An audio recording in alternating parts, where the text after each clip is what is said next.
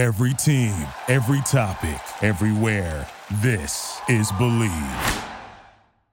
He just formed a fucking wall. O'Neal deep in the post, lots of contact there. Oh, what a block by Wallace. What a jump ball. This team's down 4, 12-8, 7-38 to play the first. A burst from Rodney, stuck into the rim. Count that baby, and a foul. Reggie inside for Andre, and a dynamite dunk. Pistons fans, welcome to another edition of the Palace of Pistons podcast. It's episode number 38, as usual at least. You got the full crew here today. Brendan Johnson, Ryan Paye here with me. And we're on the phone joining Aaron Johnson for this week's edition. And guys, you know, we just got to talk about it. The last time that we hit the pod, the Pistons were 4-0. Dwayne Casey had never lost a regular season game in his tenure as the head basketball coach of the Detroit Pistons. And Stanley Johnson was a below-average player for this team. And only one of those things remained true as we enter episode number 38 of the podcast. Oh, my God. It's just the truth. Dwayne Casey has now lost 3 consecutive regular season games. The Pistons are 4-3 and no longer 4-0. And Stanley Johnson still is a disappointment in the Pistons uniform, and I think that's a proper way to start episode number 38, Aaron. You know, Brendan, I'm glad I'm not next to you right now because it probably would be getting pretty ugly. But look, I'm not even gonna front. Not been impressed with Stanley Johnson this season. It really sucks that Luke Kennard is out because I'd love to give all of Johnson's minutes to Kennard. But I'm not done with Stanley Johnson. He still has some value, but just he's been abysmal in the starting lineup. He needs to be in the second unit. I've been saying that now since the first Boston game. He needs to be in the second unit because he doesn't do enough offensively to just be catch and shoot and, you know, the fifth option in the starting lineup. He needs to be out there in the second unit, handling the basketball, initiating the offense, being able to work to his spots. When he's out there with the starting group, it's Blake Griffin running his sets. It's Andre Drummond getting his touches. It's Reggie Jackson in the pick and roll. It's dribble handoffs for Reggie Bullock. And then there's just Stanley Johnson standing there like, hey, what's up, bro? And he's not a good enough shooter to just plug in there and expect him to knock down shots when he gets the rare opportunity. You know, he's a fine defender. I'm not going to keep talking about that because it's the same thing with him every week. Yeah, we know he can defend, but he's not producing on the offensive end at a consistent level. And he looks decent when he plays off the bench with the second unit, but he just does not fit with the starting crew. Wow. I'm thank you, Aaron, for that piece. That was phenomenal. You know, it's really nice when people start to understand the realistic side of things in life. And Aaron right there took just a big step of maturity, Ryan. But, you know, just to talk about this Pistons team, where they stand, we talked about the need for another shooter, and you really hit on that. And if you follow at Ryan Paye, you can see the tweets that Ryan's been pouring out about that through these games as well. It's really become evident that the Pistons need a number 2 guy that can make plays alongside Blake Griffin. I mean, what a change a week has made for this team. All Pistons fans, we knew no one was on board with, you know, this team's amazing, they're the best, you know, it was all jokes, we were all having fun, maybe outside of Aaron. Dude, come on. Every week. You know, but we thought, oh, this team, you know, they're getting some breaks, they're winning the close games, even if it's teams we feel like they should kind of pound on, you know, they're still winning. What a difference a week makes. 4-3, an abysmal performance at home against Boston, then they go play Boston close but lose, okay, and then drop a bad one to the Nets.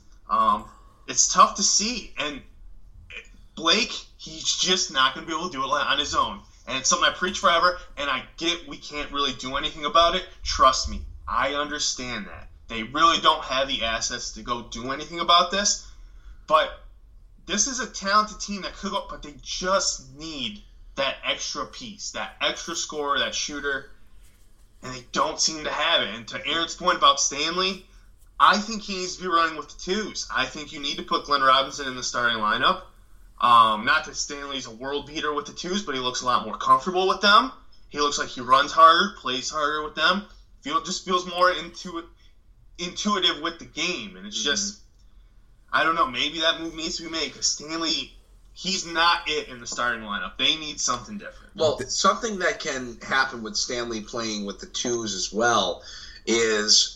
Stanley, obviously, his best ability is defense, right? The guy can generate turnovers. He's a lockdown defender. He can deny guys opportunities to get good looks. But let's say Stanley Johnson comes in and runs with the twos, and he's able to generate some turnovers. And whether he's then feeding the ball to Ish Smith, maybe he's able to set up some drives for himself. Maybe that allows him to play within his own offensive game a little bit because he's still a talented player, and he maybe he could shine more against the number two guys in the league. That might put Stanley Johnson in a position to where he could be a lot more successful in a Pistons uniform, Aaron. Just a statistic here. Detroit's starting lineup of Reggie Jackson, Reggie Bullock, Stanley Johnson, Blake Griffin, and Andre Drummond has a negative 7.7 net rating. That is the third worst lineup in the league that has played over 48 minutes together. Obviously, that's Detroit's starting lineup. So far this season, they've played 62 minutes together. Specifically, the offensive rating is the issue because defensively, they're only giving up 97.7 points, and I think we knew that they would be pretty consistent defensively just because of Bullock and Stanley, and Blake's a decent defender when he's in the game, and Andre can defend.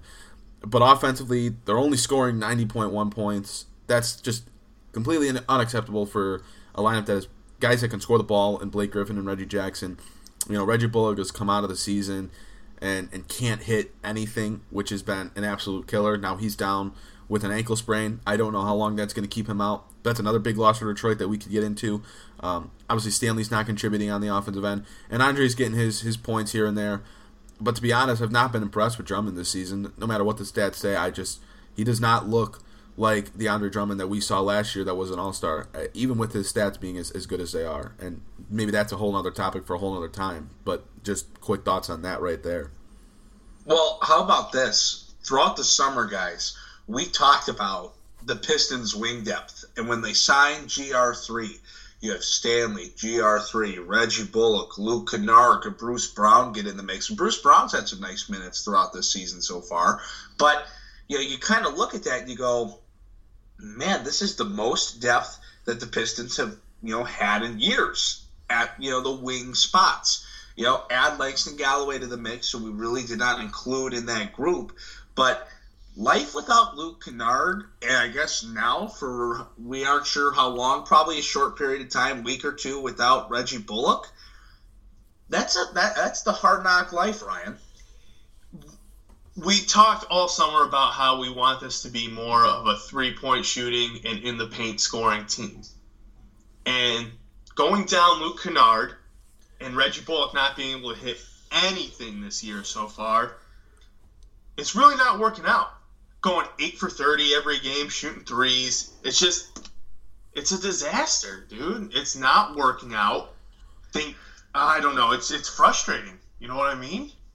Yeah, it's tough. Well, watch this team, brick after brick, not hit anything.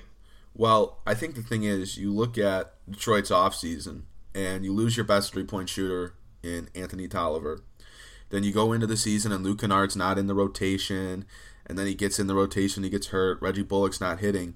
Those are your three best three-point shooters. And, obviously right now you have Blake Griffin hitting 50-55% from the three-point line, but that's not sustainable. So your three best shooters are either not playing or they're not hitting shots. And when you take those three out, this team's three-point weapons are very sparse. Glenn Robinson can knock down the three ball. Reggie Jackson can somewhat knock down the three ball. Blake's been hitting it this year.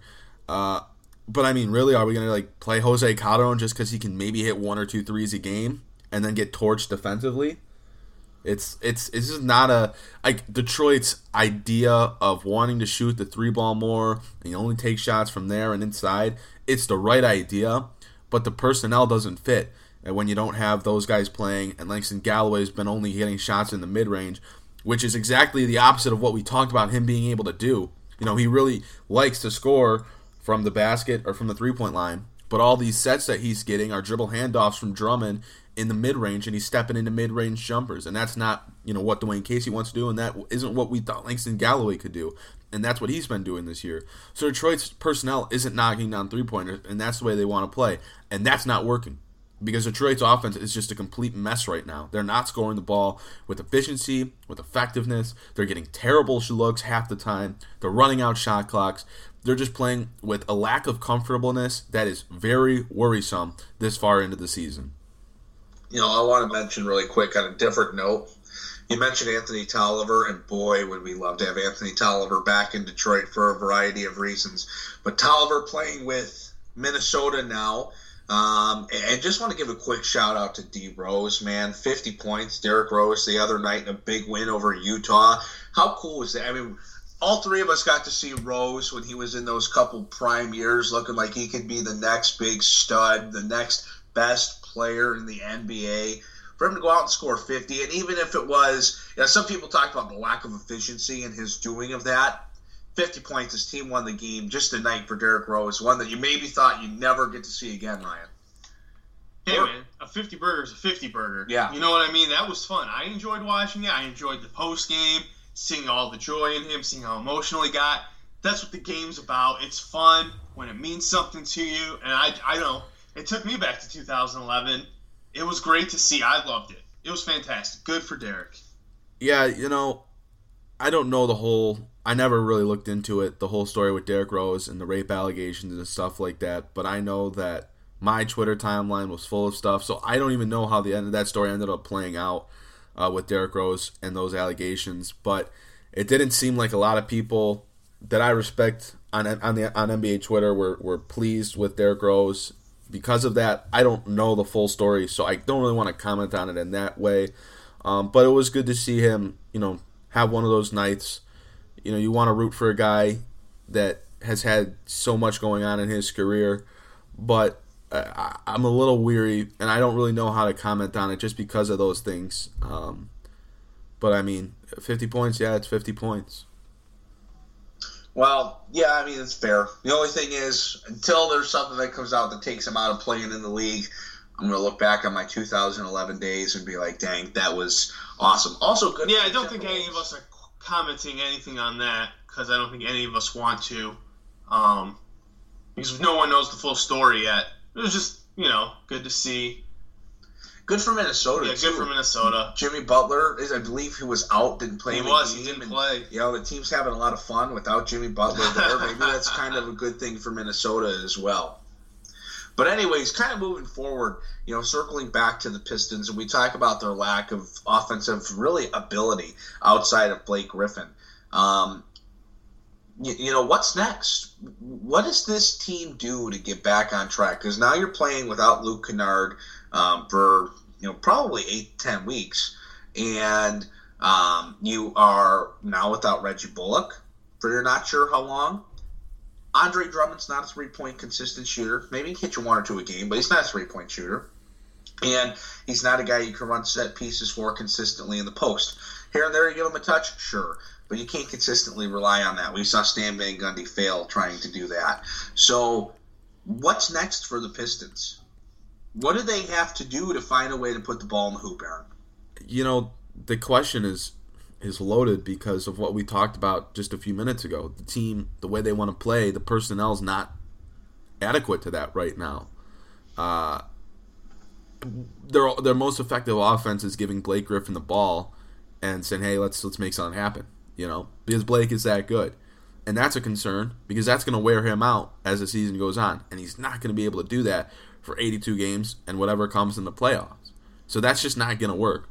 They need guys to start making shots. I like that we're seeing Bruce Brown. I think Bruce Brown played very well against Brooklyn. He played pretty well against Boston the night before that as well. So he's a guy that should continue to see the floor.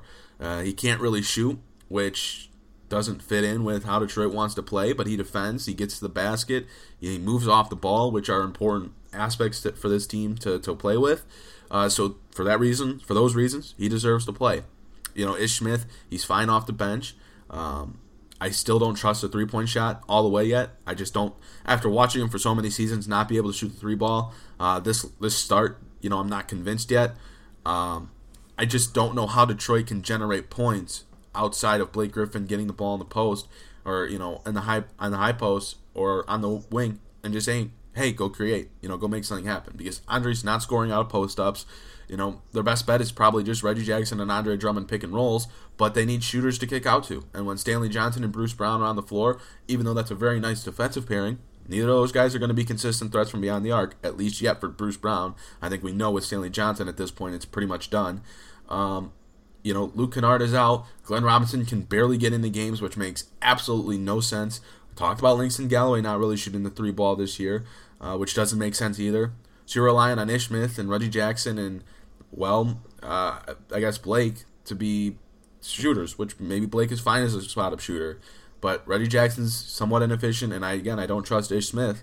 And then whoever else that they use, it's going to be one of Stanley Johnson, it's going to be one of Bruce Brown or Glenn Robinson. If Glenn Robinson's playing fine, that's a three-point shooter, but those other two guys, they don't shoot. So Dwayne Casey's kind of got to revert back to the basics here and simplify this offense right now. He's got to make it easier with Luke Kennard out and Reggie Bullock out. And by God, if Luke Kennard, the game he is back, healthy, if he does not play, we riot.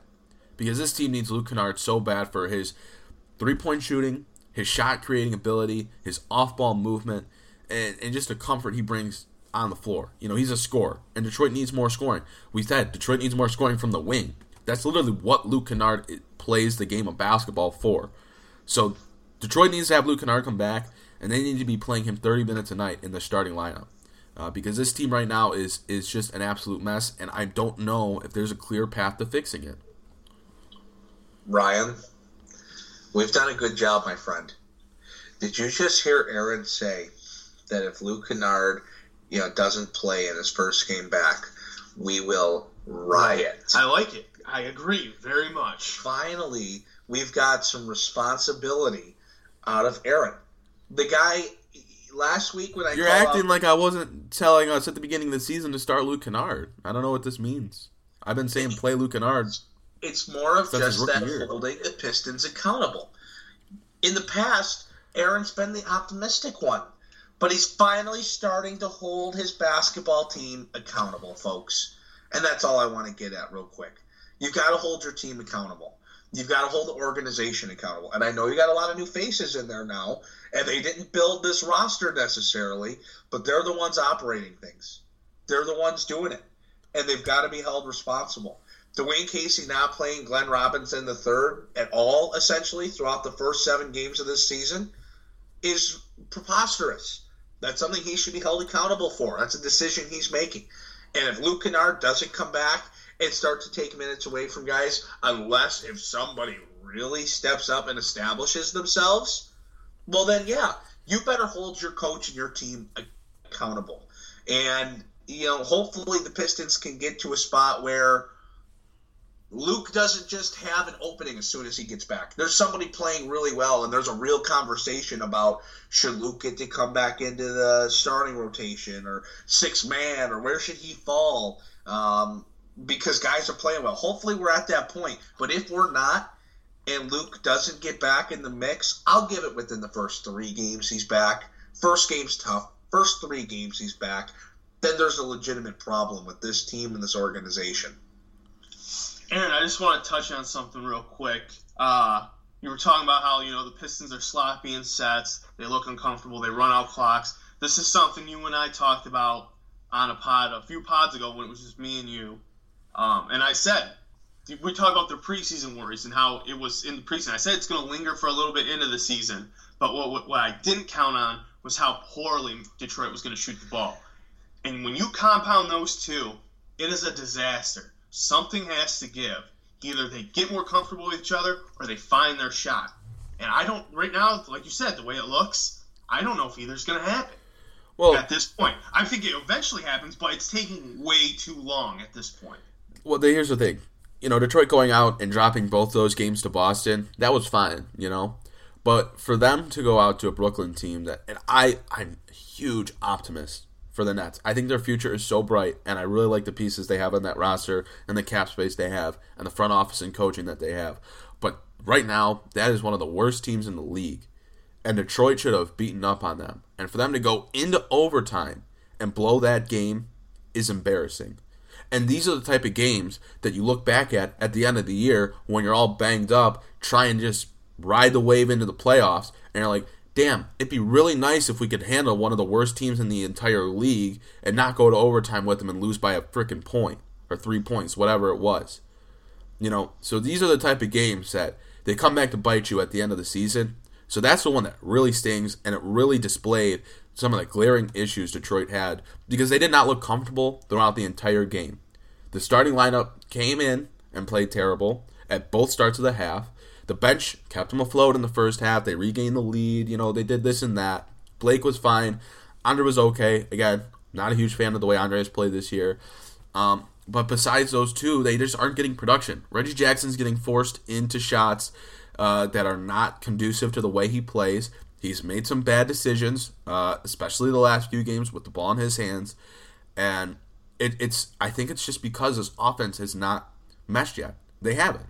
And it might take time, but how much time can you give it before a serious change has to be considered? It was 120-119, the final score. And who was that guy that hit the dagger three? Oh, what's his name? Spencer Dinwiddie? Man, it would be nice to have a guy like that around here, wouldn't it? It's funny how perfect he would fit into a Dwayne Casey system. He's a point guard that's longer, a little more athletic in that sense. It'd be nice to have him out there alongside Reggie Jackson instead of 5'11" Ish Smith. But, at least we got Cam Bearstow for him. Thanks, Stan. Yeah, the Pistons have hit on a couple second-round picks that they've then let, drift away between Dinwiddie, Khris Middleton. They've had a couple of those guys back. I mean, even you look a few years ago, Drebko, I believe, was a second-round pick. Turned out to be pretty good. Austin Day was a second-round pick who, for a while, had a nice little couple years in the league. So it'd be nice that the Pistons really could have turned some of these second-round picks into guys that could long-term have been difference makers for the organization. Just imagine if this team had Khris Middleton instead of Stanley Johnson right now. I'm not saying they win a championship, but that's a different ball club. It is a different ball club, and it's upsetting and it's frustrating that the talent evaluation just hasn't been there for this franchise. That's just really bothersome because, like you said, Spencer Dinwiddie just putting on an absolute show the other night, and that's something Aaron and I have talked about for years. How much we like Spencer Dinwiddie a lot. That's a guy that needs to be given a chance, and then we just gave up on him. And now look what he goes. He goes to Brooklyn, and he's the man. He's so good. I get he's a Piston killer, and he hates the Pistons, for what not giving him a chance and giving up on him. But look at him now, man. Just a complete player who absolutely took it to us the other night. Really frustrating. So you kind of look at where the Pistons are at now. Let's look at these last couple games. I mean, we talked about the Brooklyn game and how upsetting that was in a game that went to overtime, and you get up in overtime. Dinwiddie hits that dagger three, and I don't know what you'd classify that last play of the game. Yeah, there was a really unfortunate look, you could say, for what the Pistons could have got. You would think that you would have set up Blake Griffin going downhill. You're down one. The dude's just got to get fouled, and you could tie if not the game. Hey, while we're at it, we might as well just hit on the Pistons can't perform late in games. They fall apart. Might as well just let that out there. You look at the game versus Boston. Blake throws the ball away. Pistons, they fight to come back, and then throws the ball away. And then versus Brooklyn, that last play was just garbage. What were those play designs? The one in regulation with Reggie Jackson, that nonsense shot, Reggie being Reggie. And then in overtime with Blake backing him down and putting up that garbage fadeaway. I mean, what is that play design? That's what we're coming up with late in games to win? I don't know. Really frustrating to watch. It's like you want to set up, especially in the overtime, you want to set up Blake Griffin going downhill. You want him getting to the basket. You want him trying to either draw a foul or finish at the rim. Worst case scenario, give yourself a chance. But you aren't going to get any call on shooting a long fadeaway two, a contested fadeaway two, mind you. Put the ball closer to the rim. Get yourself into the paint. Give yourself an opportunity to either draw a foul or hit a little bit of an easier shot. Blake's a talented guy. He's able to do that. But this post up from, you know, high post extended, what is that?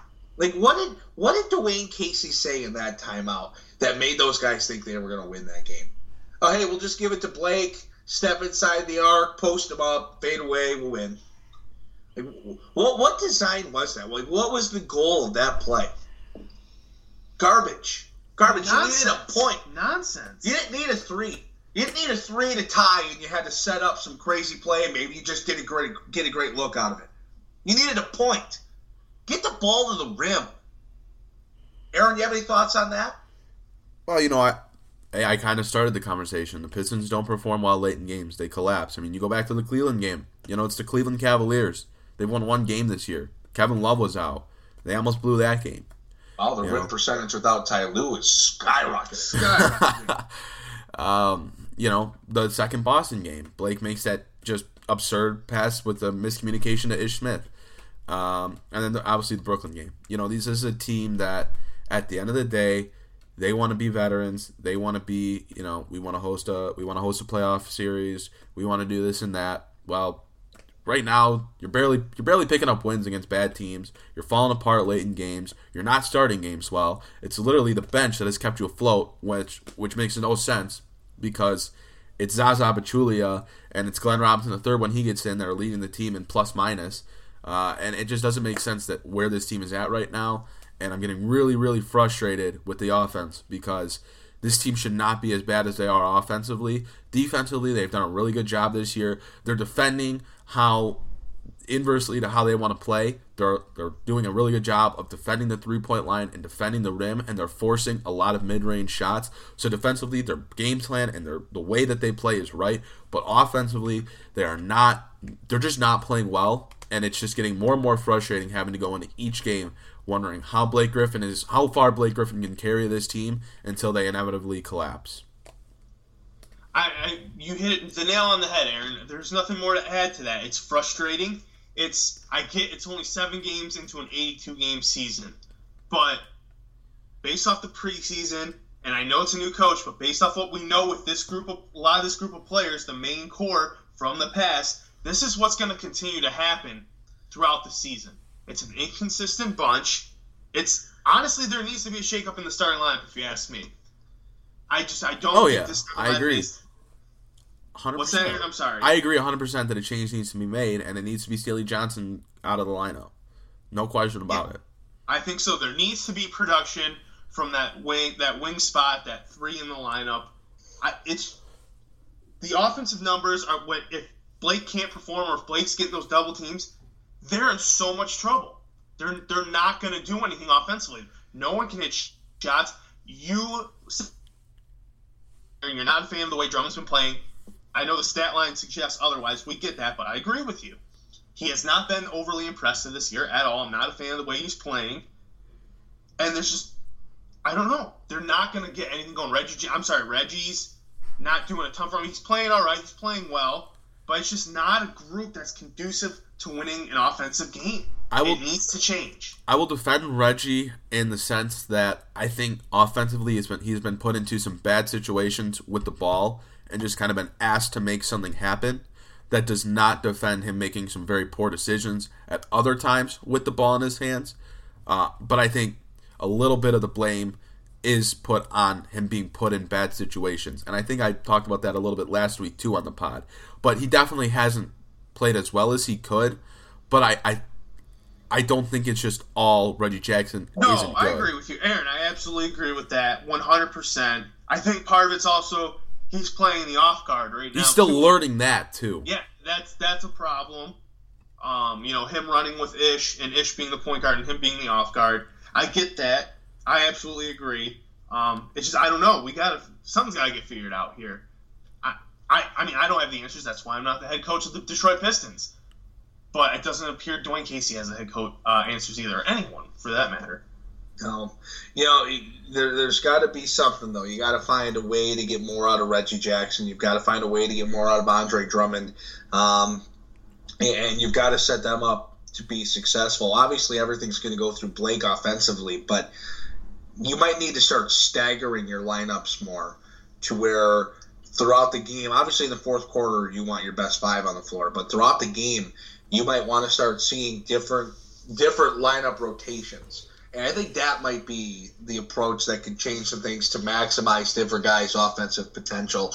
And you start to have different looks through those different rotations. And if it's one where Reggie and Andre on the floor at the same time, maybe you're getting some more pick and rolls, looking for those lobs, things that the Pistons maybe used to do under Stan Van. Then you have a lineup where you're trying to space the floor a little bit more. You have a lineup where Blake Griffin's the featured piece of the offense. And you've got to try to add some variety. That might be the best way for the Pistons to attack. But, before we go here, the next three games that the Pistons will play before we pod again, they play the 76ers tomorrow afternoon. They've got the Miami Heat on Monday. They've got the Orlando Magic on Wednesday. So a couple of games coming up that the Pistons, they should win. 76ers will be a good game. And then you look at the Heat and the Magic, and again, the Heat are always those team you never know what you're going to get, and the Magic, you should be able to beat the Magic. I hate to say it, but I think Detroit's going to get absolutely brutalized by Philadelphia. I think it's going to happen. I think they're going to get absolutely torched off the floor. I'm right there with you. I was just about to say I think these next three games will be very telling, and I think it's going to start off rough against Philly. And then I think the other two are two games they should win, and I think Miami's going to give them a time, and we'll see what happens against Orlando. But I agree with you. I was about to say I think Philly's going to absolutely run Detroit off the floor. Yeah, I hope I'm wrong. I hope we're wrong. But just the way it seems to be going, I don't know. And there's a lot of fire in Philly right now, too, in regards to their mindset about these Detroit Pistons after the last time these two teams met. Down at LCA. So definitely something to note there. We'll stay tuned on all these games. Again, you can follow all of us on Twitter for our thoughts, updates, at Palace of Pistons, at A. Johnson NBA, at Ryan Paye, at Media Brendan. Shoot us a follow. You know what to do with the pod. You got to like it, subscribe to it, rate it, tell your friends, spread the word. The numbers are growing, people. We're building a really big base. You're part of something special, and we want you to continue to help us grow that base as we provide, what we think are maybe the best Pistons insight of any podcast crew out there, right? So, again, like, rate, review, subscribe to the pod. Tell your friends. Follow us on Twitter, Palace Pistons. You can follow us on Instagram as well. Check out the website. Aaron and his crew of writers does a great job pumping content out there on that as well. So we appreciate you tuning into episode number 38 of the Palace of Pistons podcast. The Pistons sit at 4-3 currently. We will see where they sit when we return for episode 39 of the Palace of Pistons podcast.